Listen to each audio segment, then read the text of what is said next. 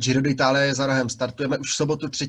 října a je na co se těšit. Trůn je volný, Richard Carapaz na startu Gira není, chybí Chris Froome, chybí Tom Dumoulin. Jediný z bývalých vítězů, který vlastně na závod vyrazí, je Vincenzo Nibali. Takže se jdeme podívat, co nás v následujících třech týdnech čeká. Já jsem Honza Moravec a je tady se mnou Vojta Růžička. Dobrý den. A Mělo se jet v květnu, 103. roční Gira, měl to být velkolepý start v Budapešti, všechno bylo naplánováno, všechno bylo domluveno, všichni se velmi těšili. Bohužel pandemie COVID-19 nám plány změnila. Budapešť se svého pořádání zřekla, aktuálně zavřela dokonce hranice a start tedy obstará Sicílie, rodiště Vincenza Nibaliho a jedno z hlavních favoritů, k čemuž se také dostaneme. Takže asi pojďme od začátku, čím na té Sicílii začneme. Začneme časovkou na 15,1 km z Montreale do Palerma.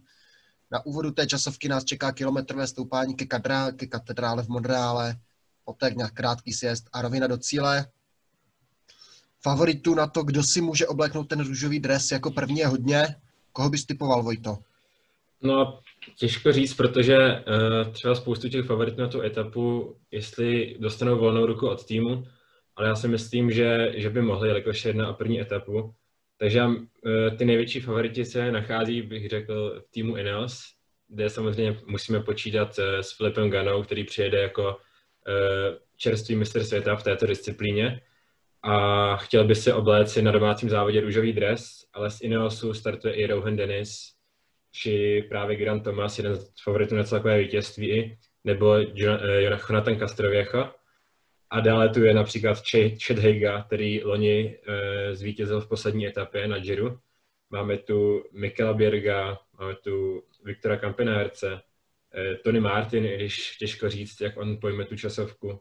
Máme tu Alexe Douseta, Tomase Dechenta, Benjamin Toma, takže hodně těch favoritů může být a uvidíme, uvidíme, jak se ta časovka vyvine. Bude to podle mě hned e, ostrý start do toho Gira. Je to ostrý start do ostrého Gira, které nás čeká celou dobu. Neočekám, že ti favorité tady budou mít nějaké zásadní rozdíly, ale jak jsi zmiňoval, třeba Geraint Thomas nebo Vincenzo Nibali, co jsou schopní časovkáři, tady mohou, nebo jako Fulsang, tady mohou nějaké první sekundy na své konto získat proti těm slabším závodníkům v časovce. Takže, takže uvidíme.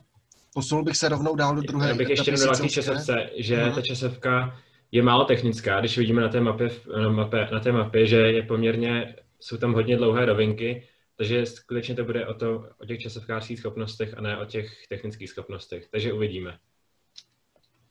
Je to tak, já bych se tady rovnou posunul k té druhé etapě. Jedeme z Alkama do Arigenta, 149 km a rovnou, rovnou je to takový klasikářský profil.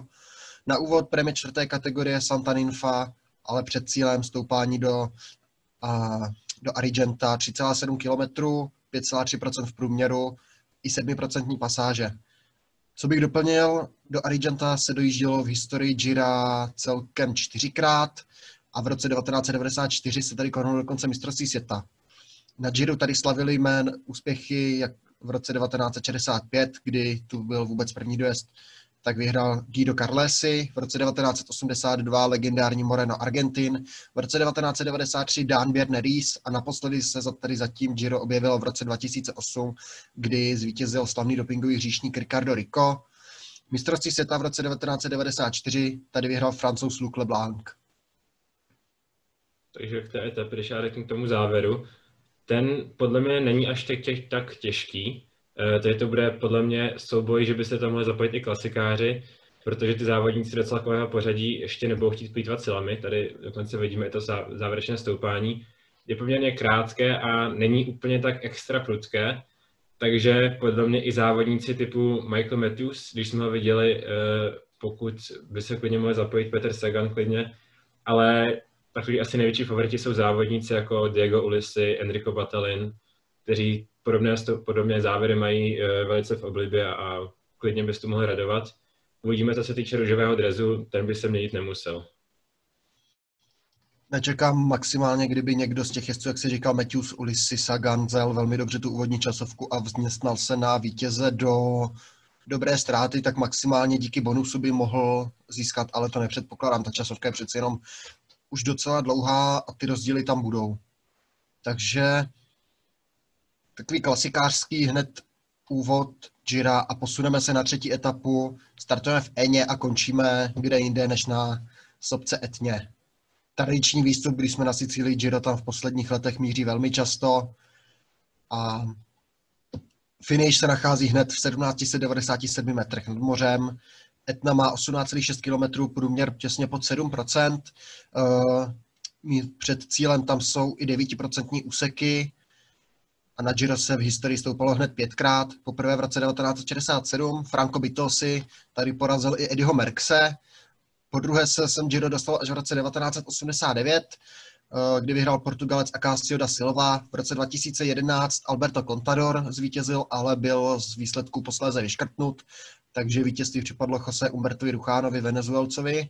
V roce 2017 Jan Polánc a v roce 2018 jsem byla dvojice Mitchell Scott, Esteban Chávez a Simon Yates. Takže to byly zatím dojezdy na Etnu, všechny v historii. Já bych to dodal, Co?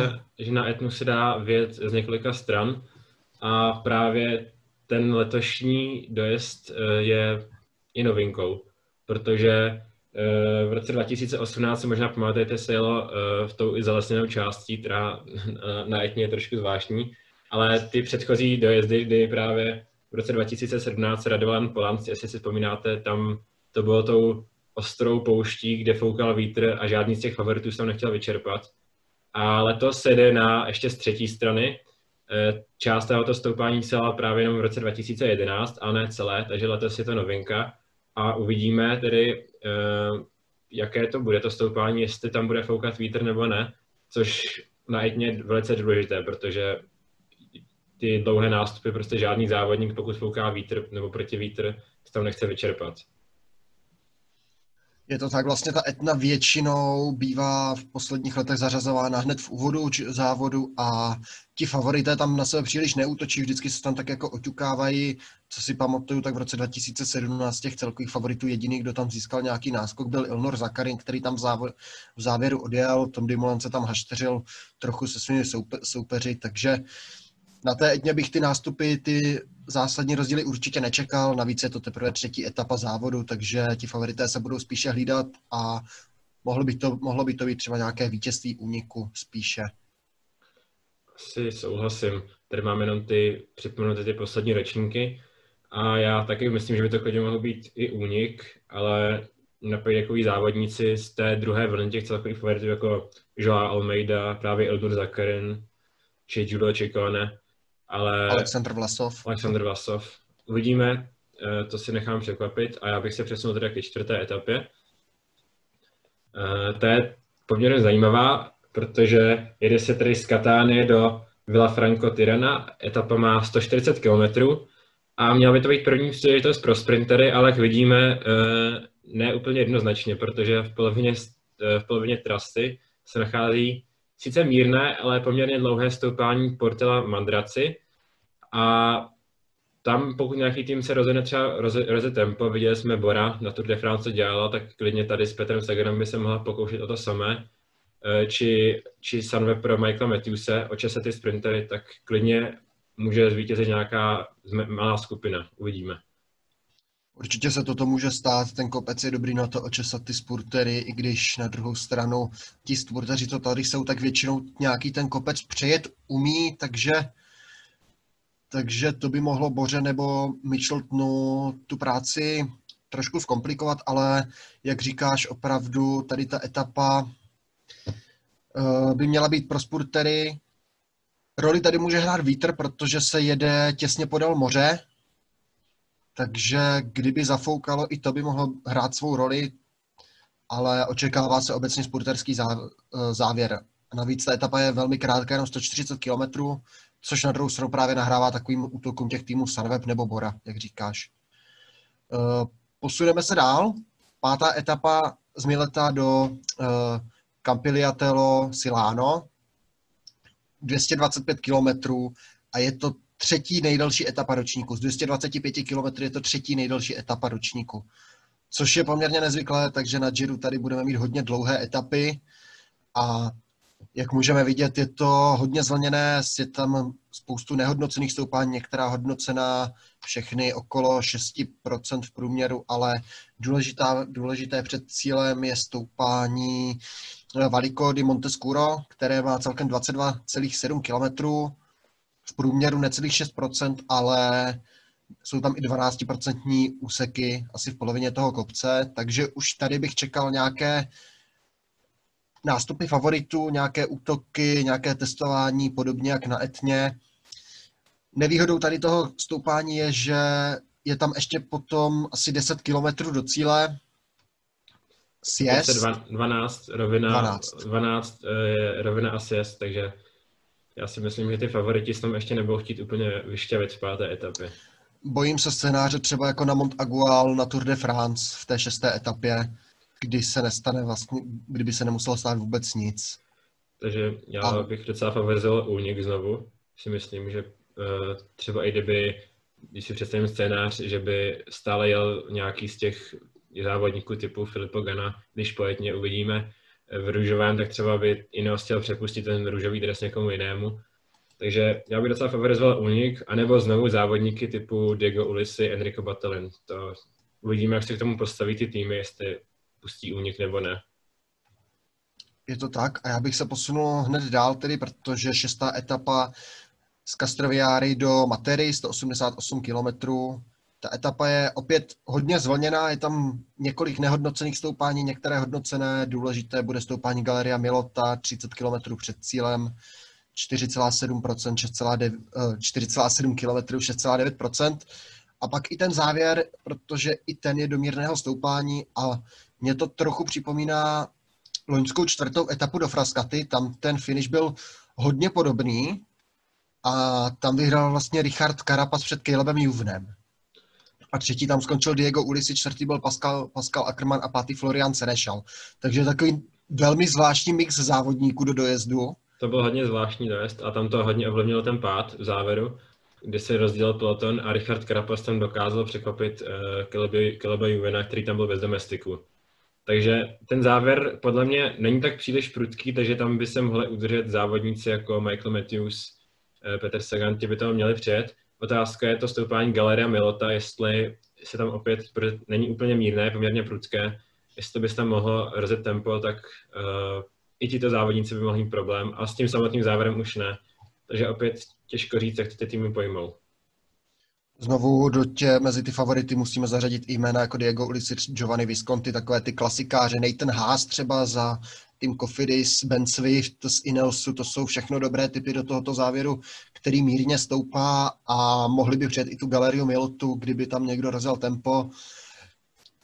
Jestli jako Elia Viviani budou s tím mít asi problém, je to na ně až moc, moc prudké, i ten stoupavý závěr jim nebude sedět, i když to není zas tak prudké takže uvidíme spíš takový ti rychlí, rychlí klasikáři typu Sagan Matthews v této šesté etapě by se, by se měli rvát o výhru.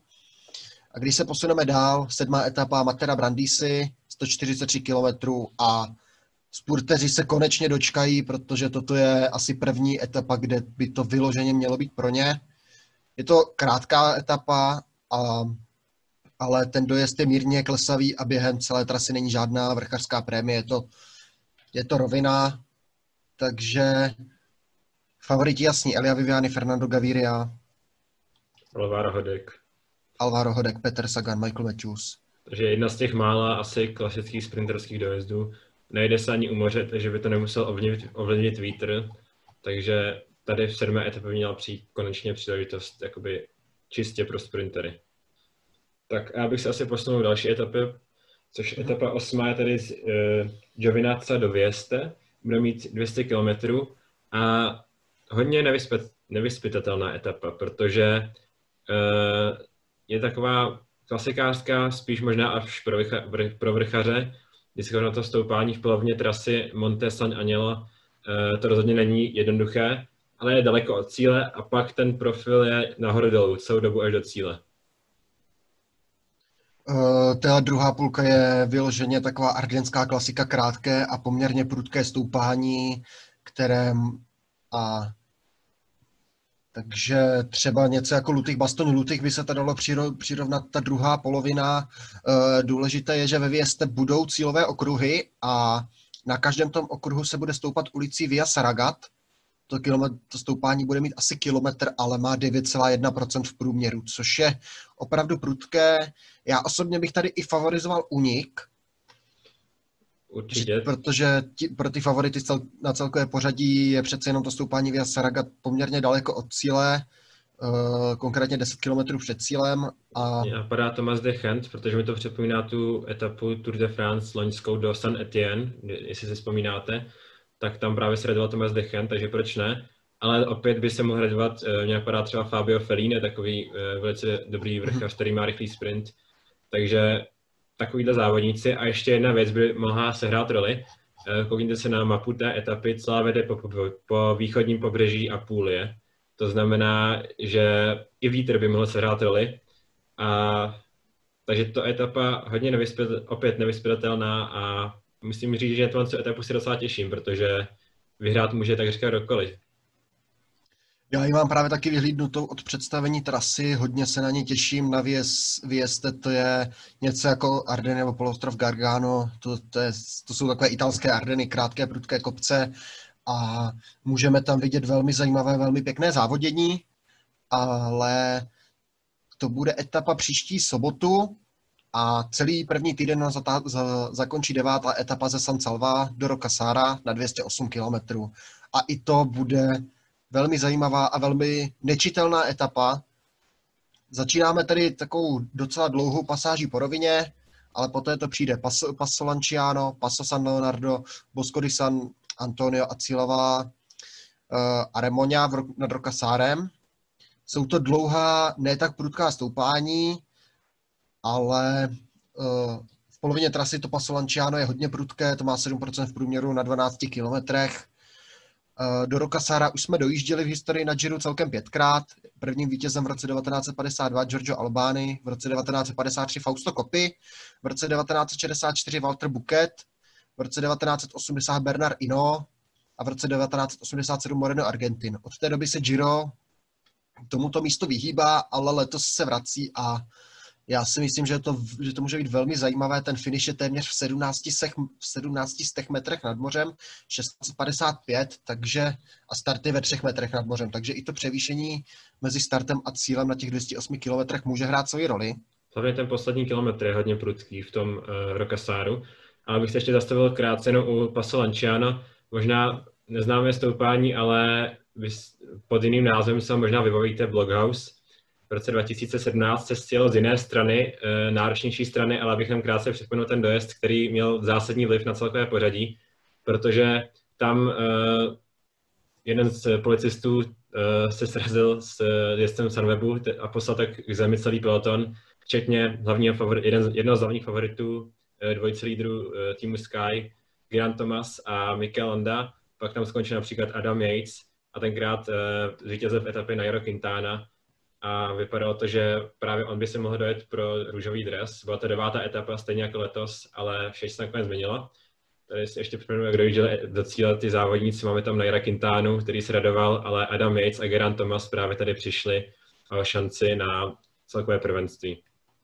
Když už se dostal tady k této etapě na Blockhouse, eh, tady je tady to, ten, to stoupání umístěné v, eh, v polovině etapy, takže se přejede, ale velmi dobře se tam předvedl Tom Dumoulin, který dojel vlastně za Nairem Quintanou na druhém místě společně s Thibaultem Pinotem a Druhý ukázal, že bude nutné Pinot byl druhý a dost, Pinot byl druhý a dost společně s Dumoulinem ve stejném čase. Dumoulin, Dumoulin dojel třetí, ale Dumoulin tady právě ukázal, že bude, že bude nutné s ním počítat a vlastně byl taky první krok za tím jeho vítězným džirem v tom roce 2017. A říkám, mělo se z náročnější strany než série letos, takže dnes, letos doufáme nebude mít takový vliv jako tenkrát, kdy to ovlivnilo ten pád a navíc letos je to uprostřed etapy. Každopádně i tady by se dal favorizovat únik, protože pro ty jezdce na celkové pořadí, krom toho posledního kilometru, to není zas tak prudké, ty další kopce mezi Blockhausem a Rokasárem.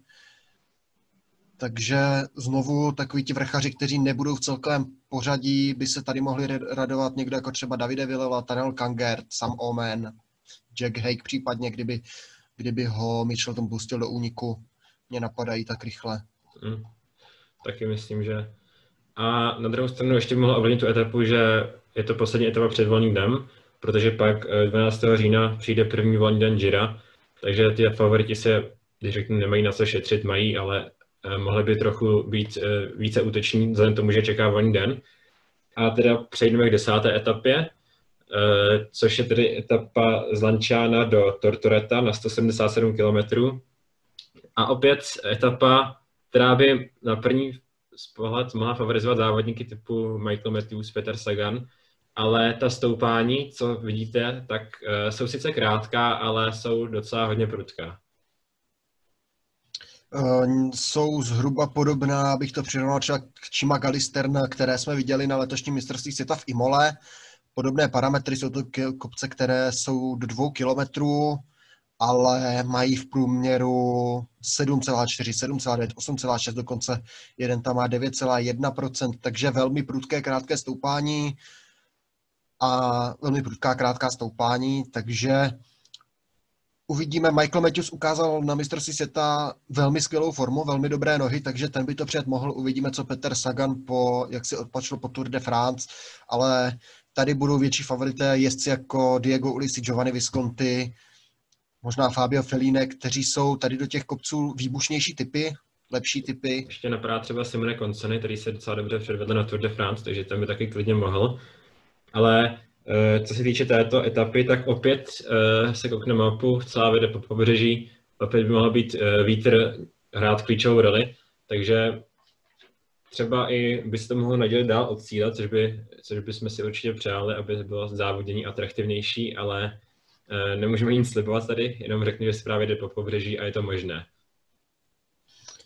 Je to tak, ale tady ta desátá etapa do Tortoreta je jenom předzvěstí toho, co následuje, protože jedenáctá etapa z Porto Sant LP do Rimini, 182 km a profil je velmi podobný té předcházející.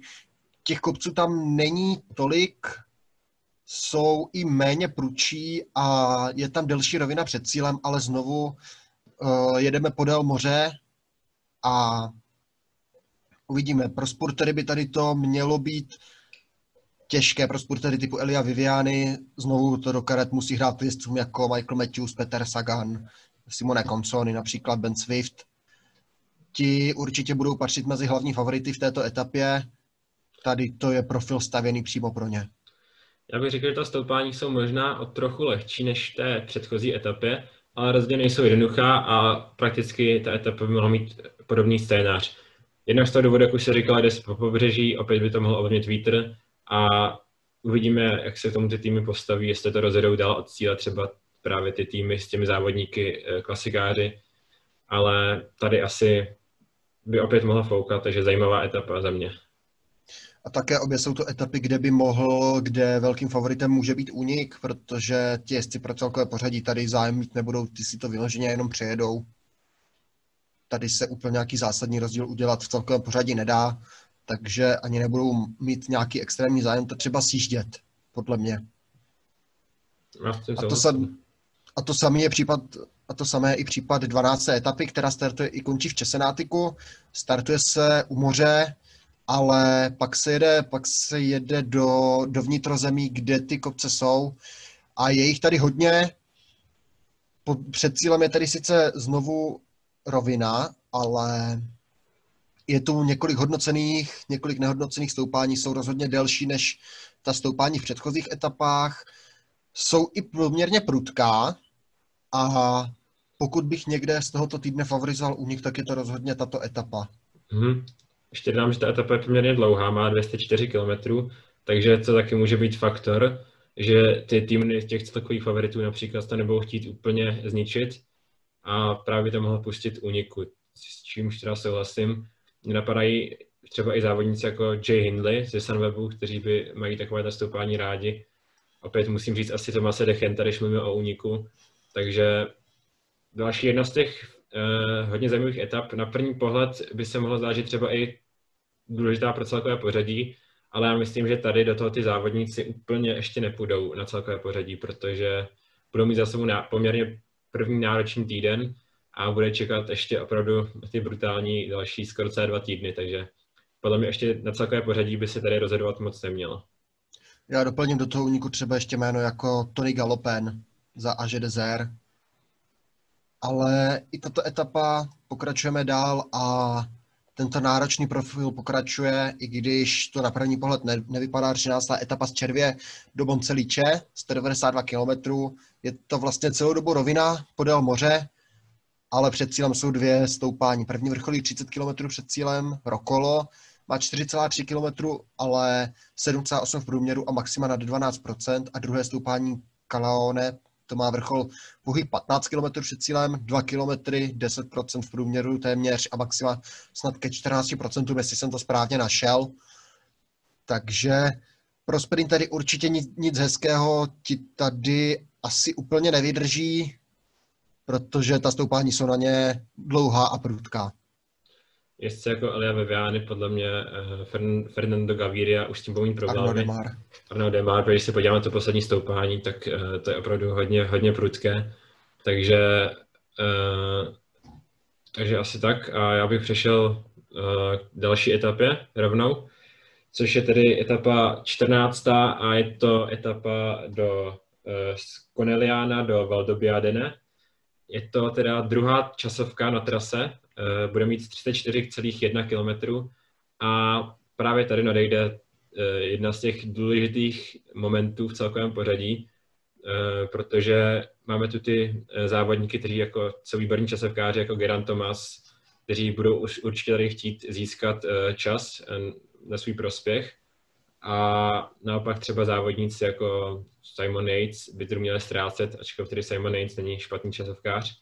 A ta časovka, co já řeknu, je poměrně zvlněná. Třeba to první stoupání čtvrté kategorie, tak má sice jen kilometr, ale je hodně prudké, vidíme průměr 12%. A když si představím eh, závodníky na těch těžkých časovkářských speciálech, tak to určitě bude mít eh, velký vliv. A ta druhá polovina trasy, zajímá ten závěr, je hodně zvlněný. Má to třeba v průměru 4-5%, ale taky to může mít vliv. Právě tam by mohl získávat eh, Geran Thomas, který to tohle jako tempař také výborný má rád. A klíčová etapa pro celkové pořadí, řeknu. Uh, určitě to bude velmi důležitá časovka. Chtěl jsem také zmínit nebo říct, že to bude pro Gerainta Tomase voda na mlín.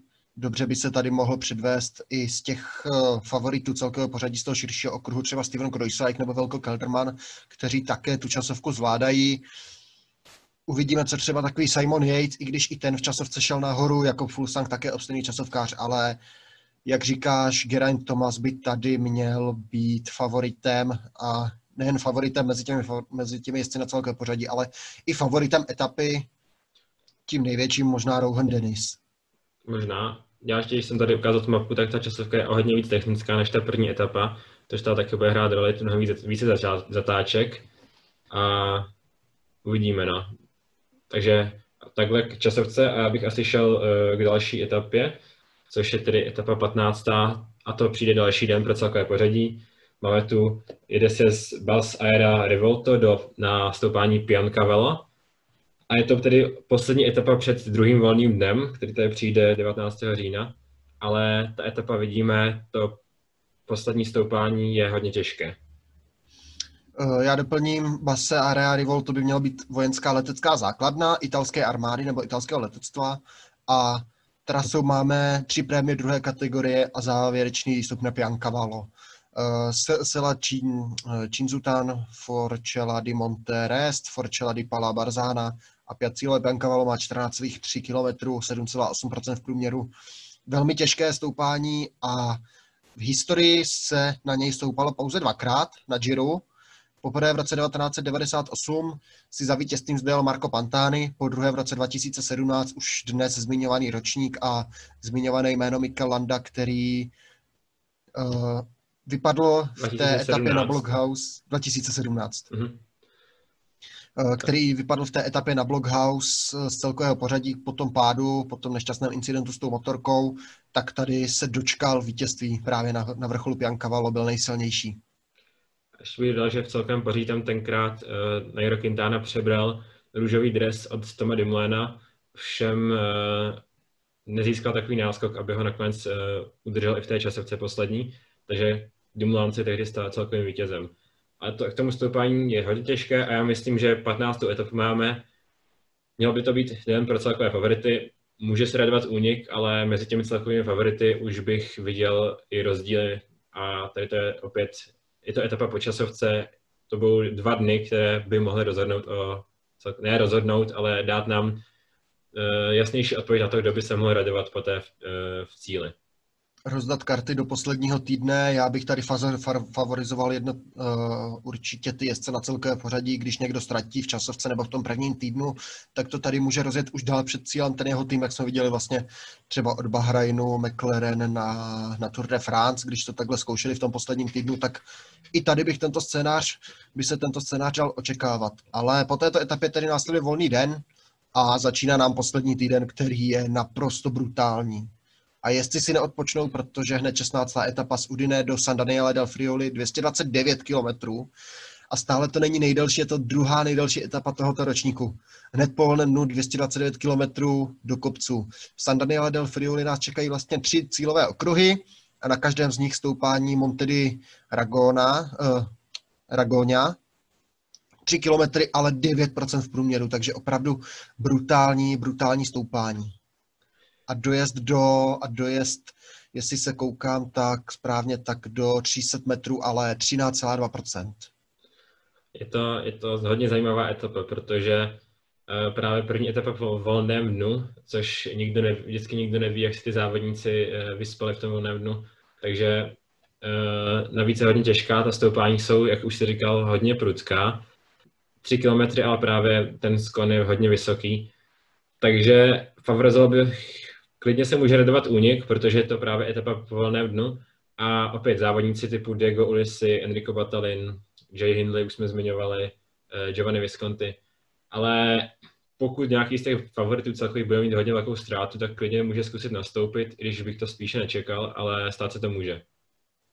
Eh, velkým faktorem tady bude ta délka, že je to téměř 230 km a ještě také faktorem bude to, co bude následovat v dalších dvou etapách a ty jezdci na celkové pořadí asi nebudou chtít plýtvat tolik síly, protože 17. den závodu startujeme v Bassano del Grappa a končíme na Madoně di Campiglio, 203 km dlouhá etapa, cestou Forcella Valbona 21,4 km, 6,7% v průměru. Monte Bondone 20,5 km, 6,6%, Paso Durone 10,6 km, 5,8% a Madonna di Campillo 11,9 km, 5,8%, takže dlouhá stoupání. Eh, ty první dvě jsou poměrně prudká, Valbona a Montebondone. Ty další dvě ne tolik, ale dají se tam ty nástupy, ty rozdíly také udělat. Roli bude hrát určitě nadmořská výška, protože ty vrcholy jsou nad 1500 metrů nad mořem.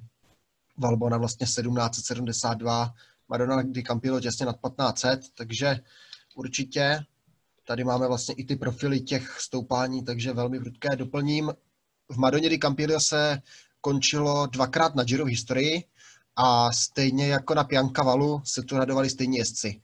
V roce 99 Marco Pantani a v roce 2015 tady Mikel Landa vyhrál etapu.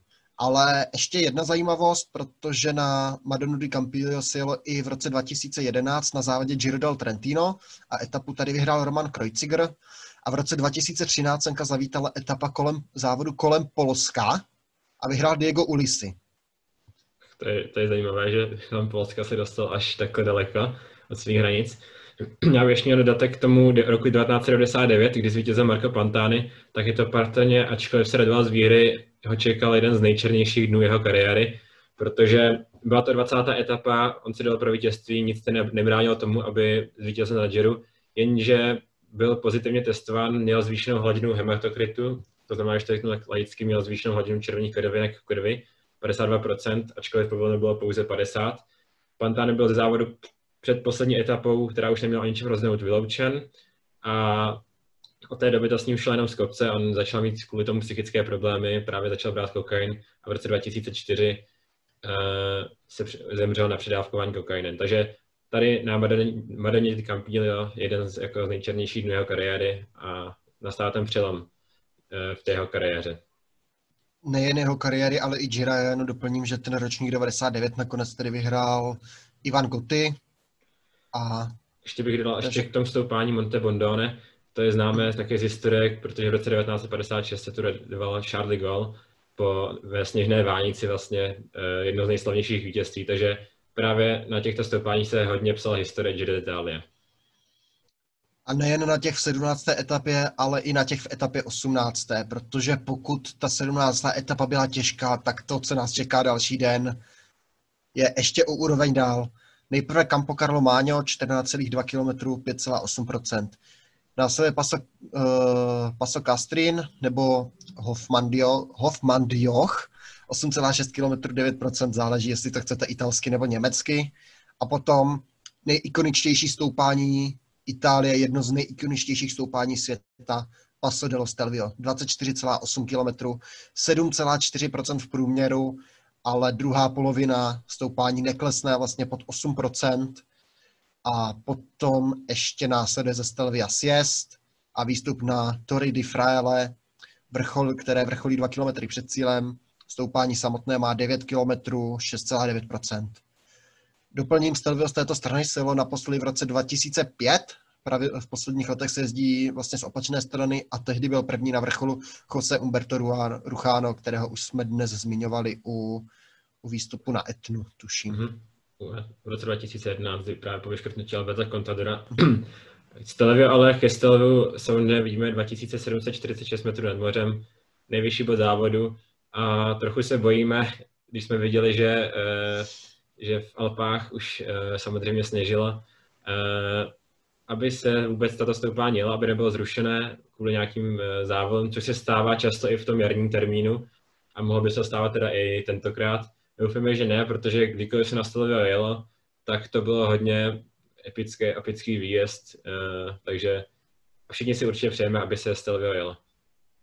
K tomu epickému znovu zmíníme ten ročník 2017, ten stýrečník, který nám připravil opravdu skvělou uh, zábavu a Tom Dumoulin a jeho zažívací potíže a pak ta jeho uchvatná stíhací jízda, kdy se vlastně přes Stelvio jelo dvakrát hned, takže z těch momentů, které se na Stelviu staly, z toho nepřeberného množství zmíním tento jeden a k tomu počasí souhlasím s tebou, protože přeci jenom už to bude 22. října, což je čas, kdy běžně cyklistická sezona už je na konci a my bychom měli stoupat do nadmořské výšky 2700 metrů.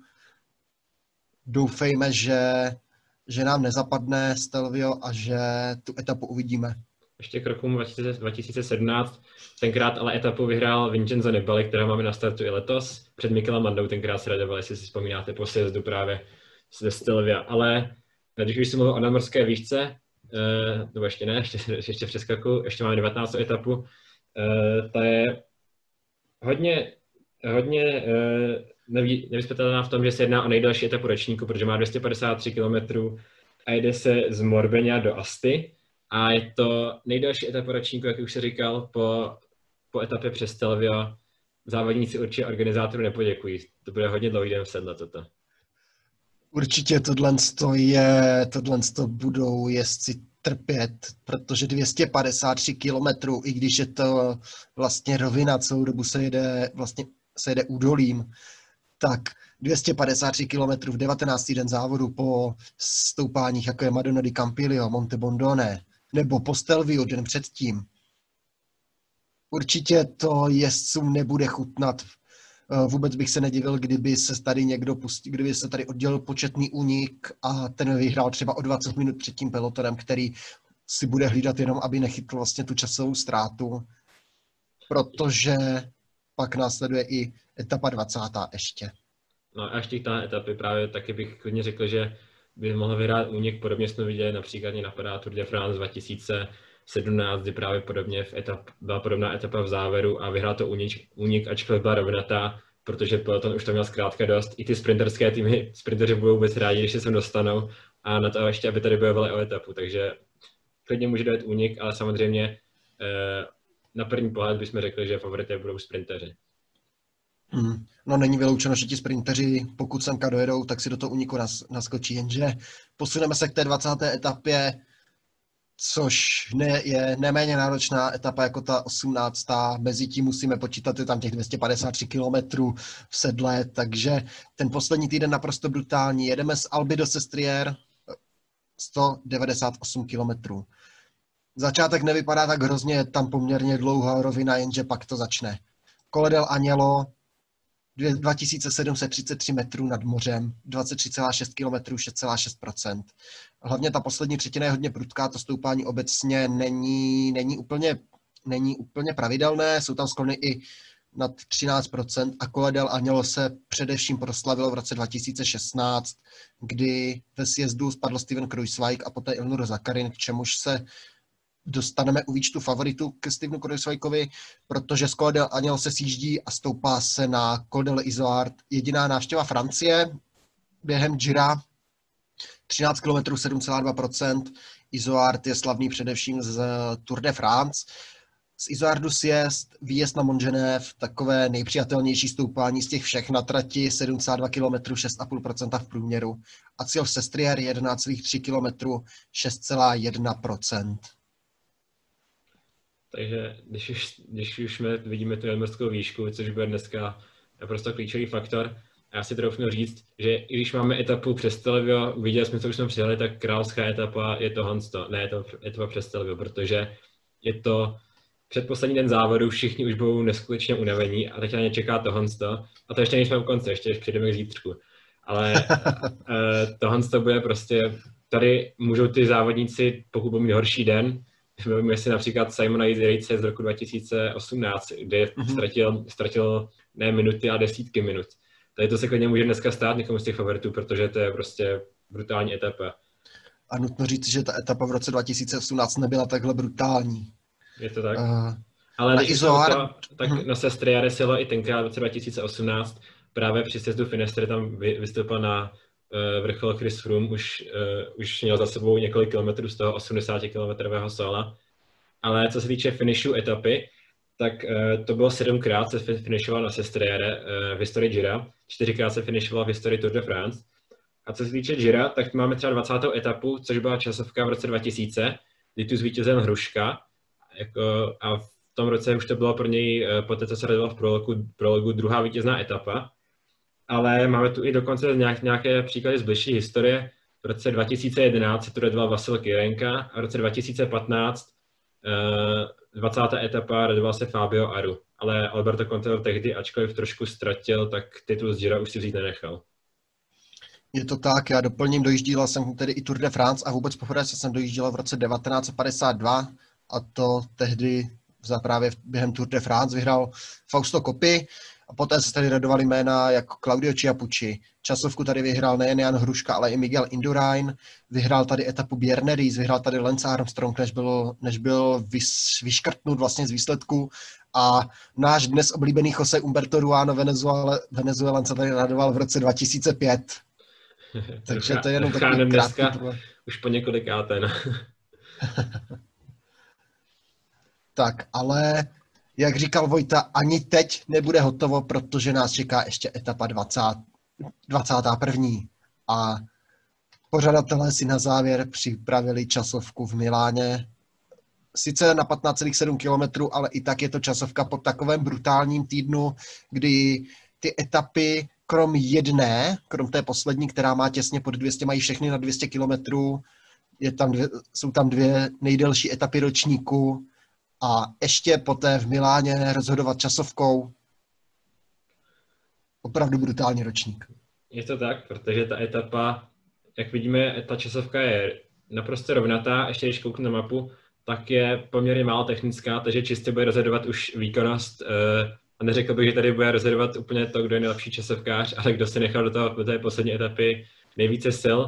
Ale tady, pokud budou ty odstupy třeba do minuty, tak klidně se ještě můžeme v poslední etapě, jako jsme právě viděli už znovu roku 2017, kdy se také končilo časovkou, kdy Tom Dumoulin v poslední etapě se vrátil do růžového trikotu, tak něco, něco podobného by se mohlo vidět tady právě, protože eh, v Miláně by se mohlo měnit v poslední etapě růžový trikot. Říkám, minuta tak klidně padnout může.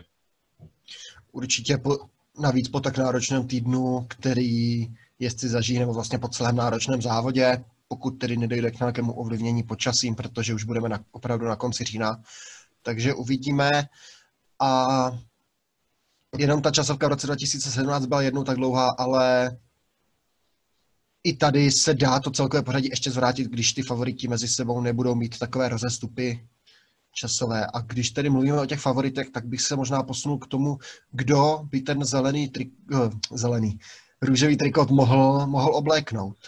Je to tak, začneme, začneme asi největším favoritem i podle kurzu a to je vítěz de France roku 2018 Geran Thomas, který tedy s Jirem má právě z roku 2017 uh, eh, ne moc dobré zkušenosti právě uh, v deváté etapě přes Blockhouse. Spadl, ztratil čas, pak ještě bojoval chvíli, ale nakonec Jira odstoupil.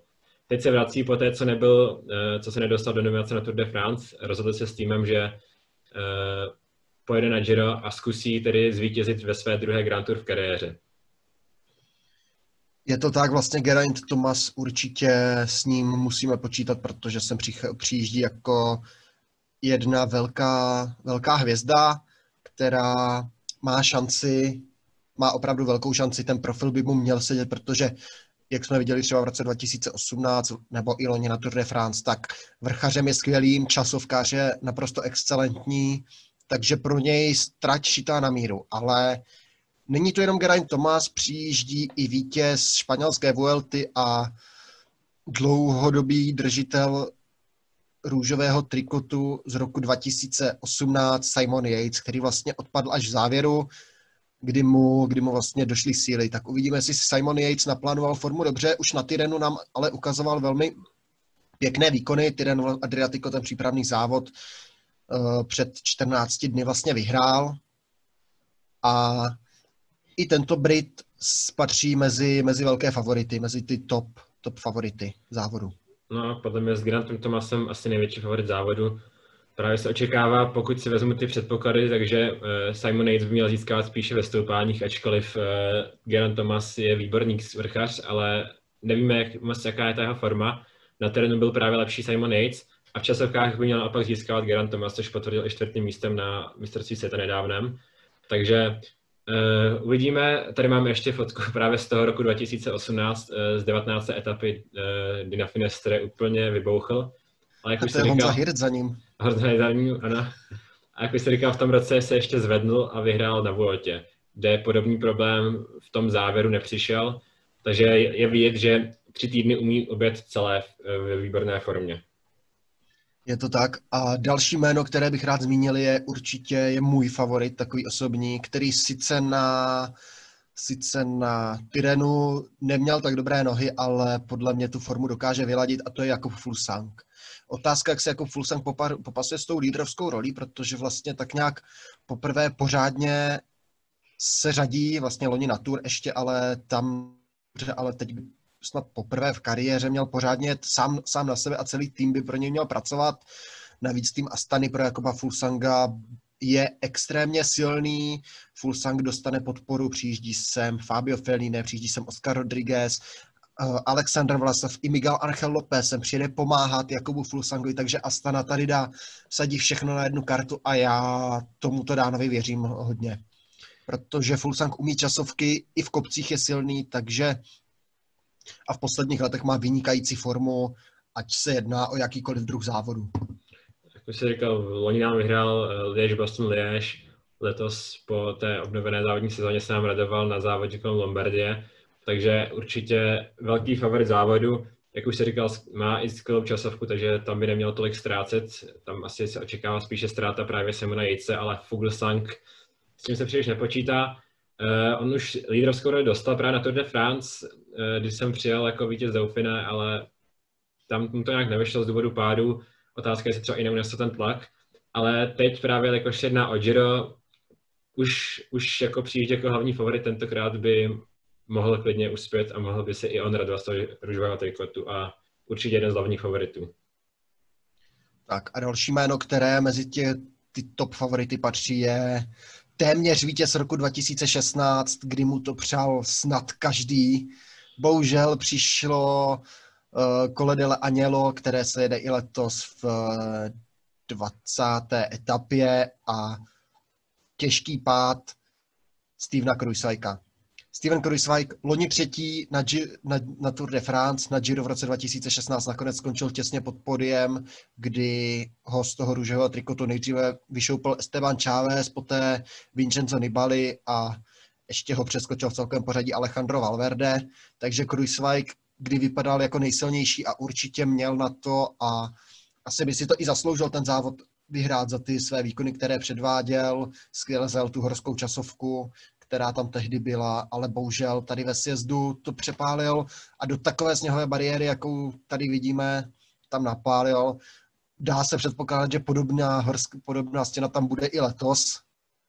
Tenkrát právě na Anělu vyrazil Nibali a na Kruisvajka vyvíjel v, v tom sjezdu takový tlak, že Kruisvajk to prostě, nechci říct neunes, to prostě to nezvládl a přišel v, během jediného momentu o, po prakticky třech týdnech, eh, kdy byl bez chybičky jediné, tak během jediného momentu přišel od Giro d'Italia.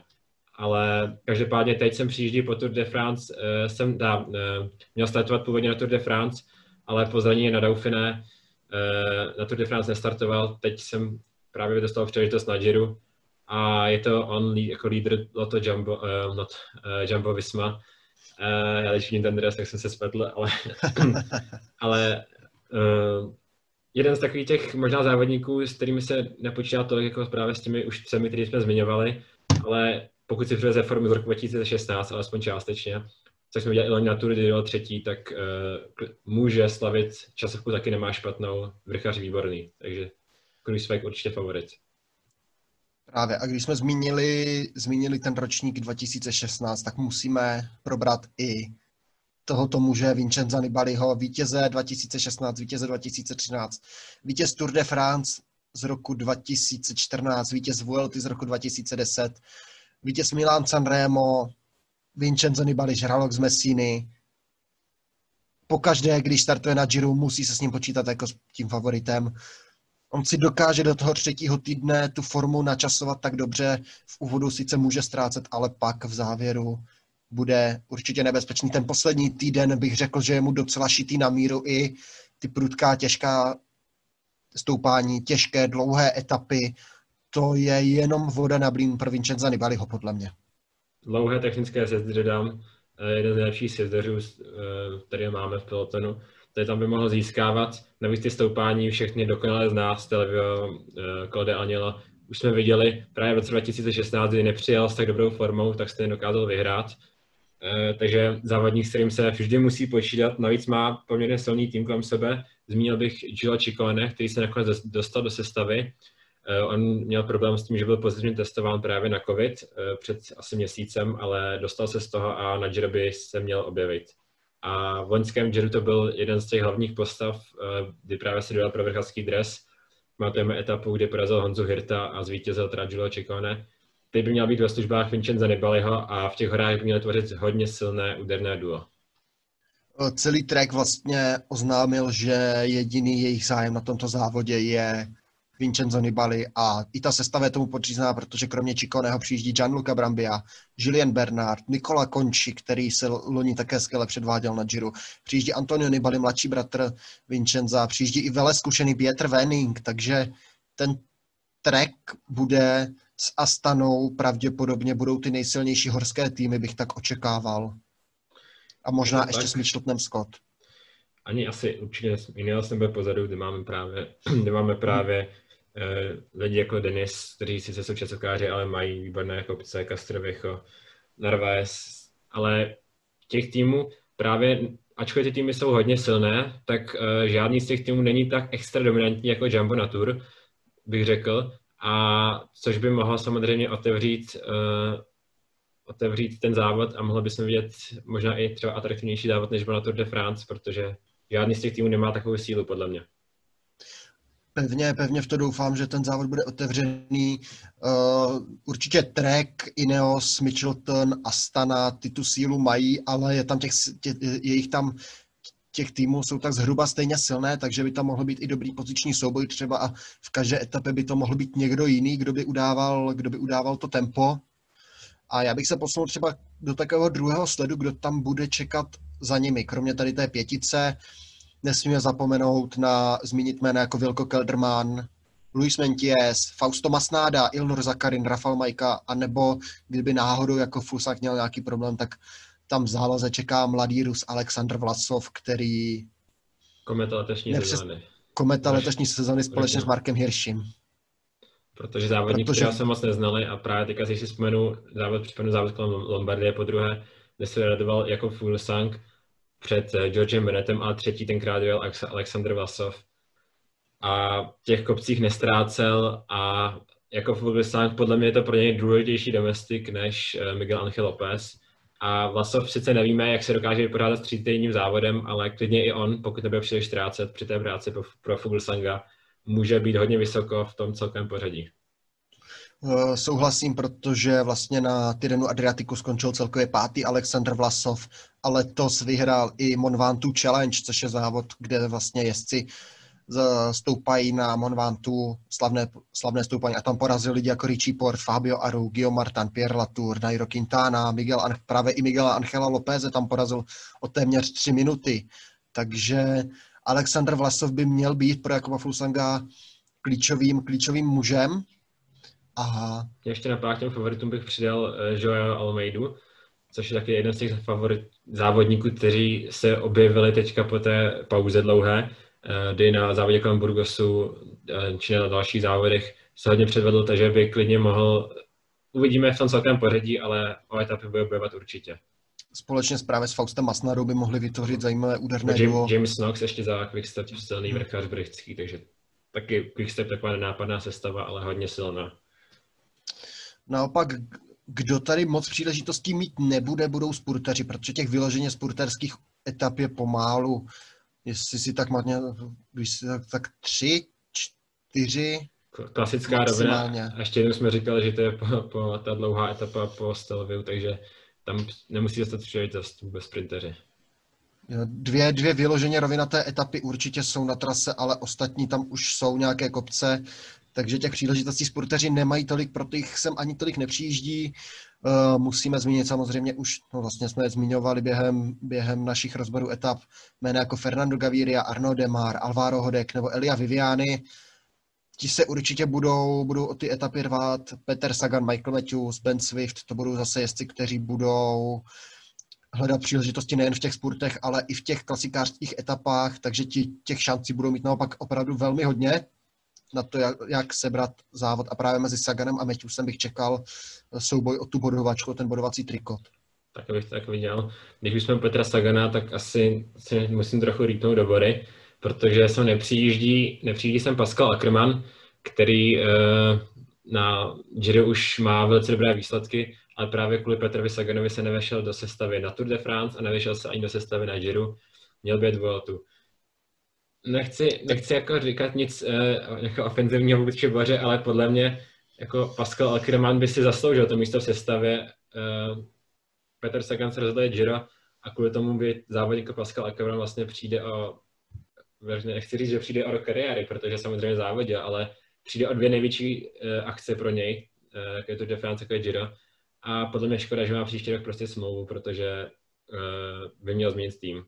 Po boku Petra Sagana se asi do Tour de France dostane určitě, na Giro uvidíme příští rok.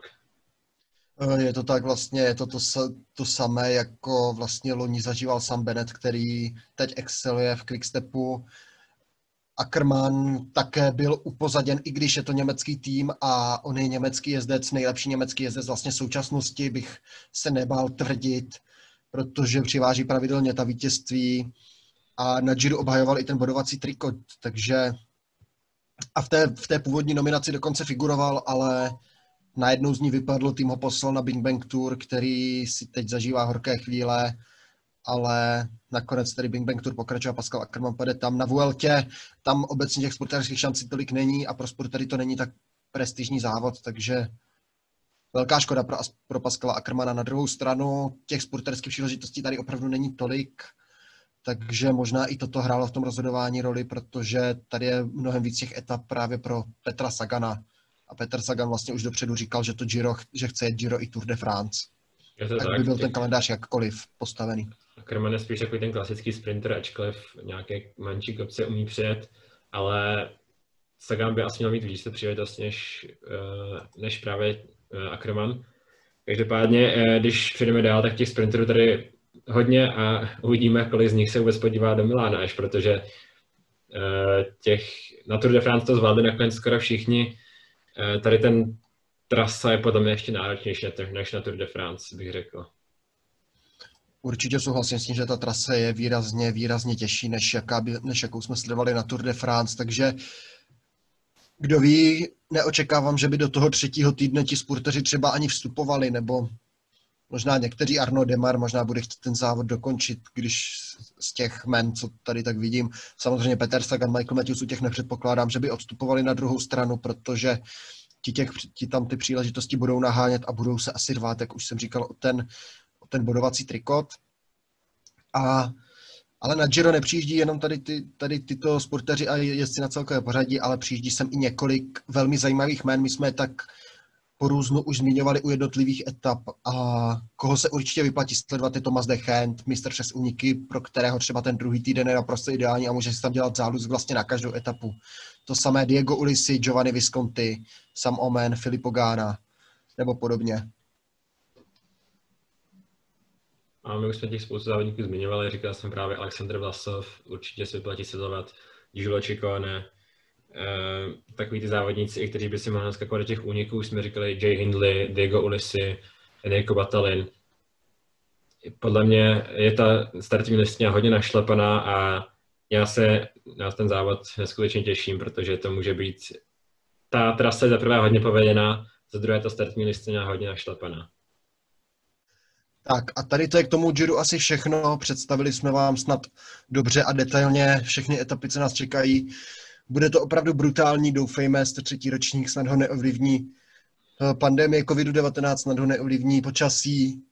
A mluvili jsme i o favoritech, takže já bych to viděl na takové zakončení dílu. Takže já jsem Honza Moravec, děkuji Vojtovi Ružičkovi. Já se taky děkuji, doufám, že jsme vás nenudili. A ještě bych jenom dodal, můžeme si zatypovat celkového favorita, když mě tak napadá.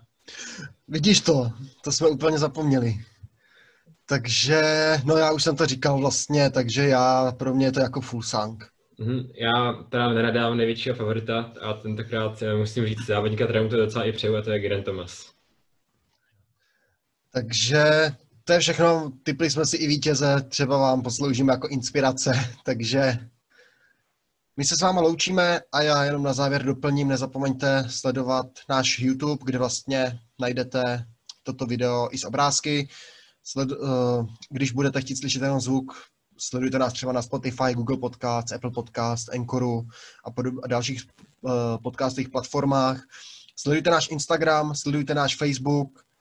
A, takže já děkuji Vojto a mějte se hezky, užívejte Giro a zase brzy na viděnou, naslyšenou. Naschledanou.